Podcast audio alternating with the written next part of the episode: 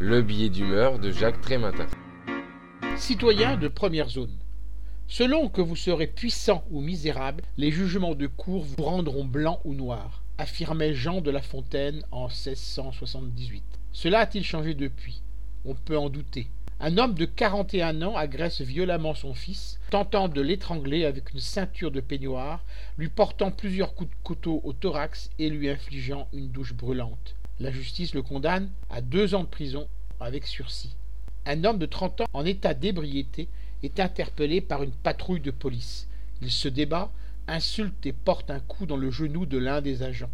Le tribunal le condamnera pour outrage et violence à deux mois ferme. Un professeur tente de retenir Gwenaël qui refuse de se rendre chez le proviseur. Dans la bousculade, il reçoit un coup de poing. Émotion légitime du corps enseignant. L'élève est mis à pied jusqu'à son conseil de discipline qui décide de son exclusion définitive. Son éducateur y prend la parole pour affirmer sa présence indéfectible auprès d'adolescents tout en dénonçant l'acte inadmissible qu'il a posé. Il espère une réaction rapide de la justice afin que l'adolescent assume ses actes. Un an après, toujours rien. Celui qui fait face au juge des enfants, c'est Nabil, mis en examen pour avoir refusé de s'arrêter sur l'injonction d'un policier qu'il a reconnu sous son casque au volant d'un scooter. L'adolescent métis proteste de son innocence. Avant l'audience, il confie savoir qui pilotait le deux roues, mais il ne dira rien.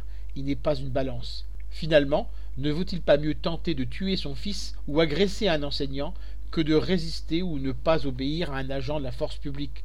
Nous n'entonnerons pas ici un refrain anti-flic. Les policiers et les gendarmes jouent un rôle essentiel dans la préservation du vivre ensemble. Leur autorité doit être soutenue et protégée mais leur légitimité doit l'être tout autant en ne les plaçant pas au-dessus des autres citoyens. Vous pouvez retrouver le texte de ce billet d'humeur dans le numéro 1221 de Lien Social. Je vous dis à bientôt.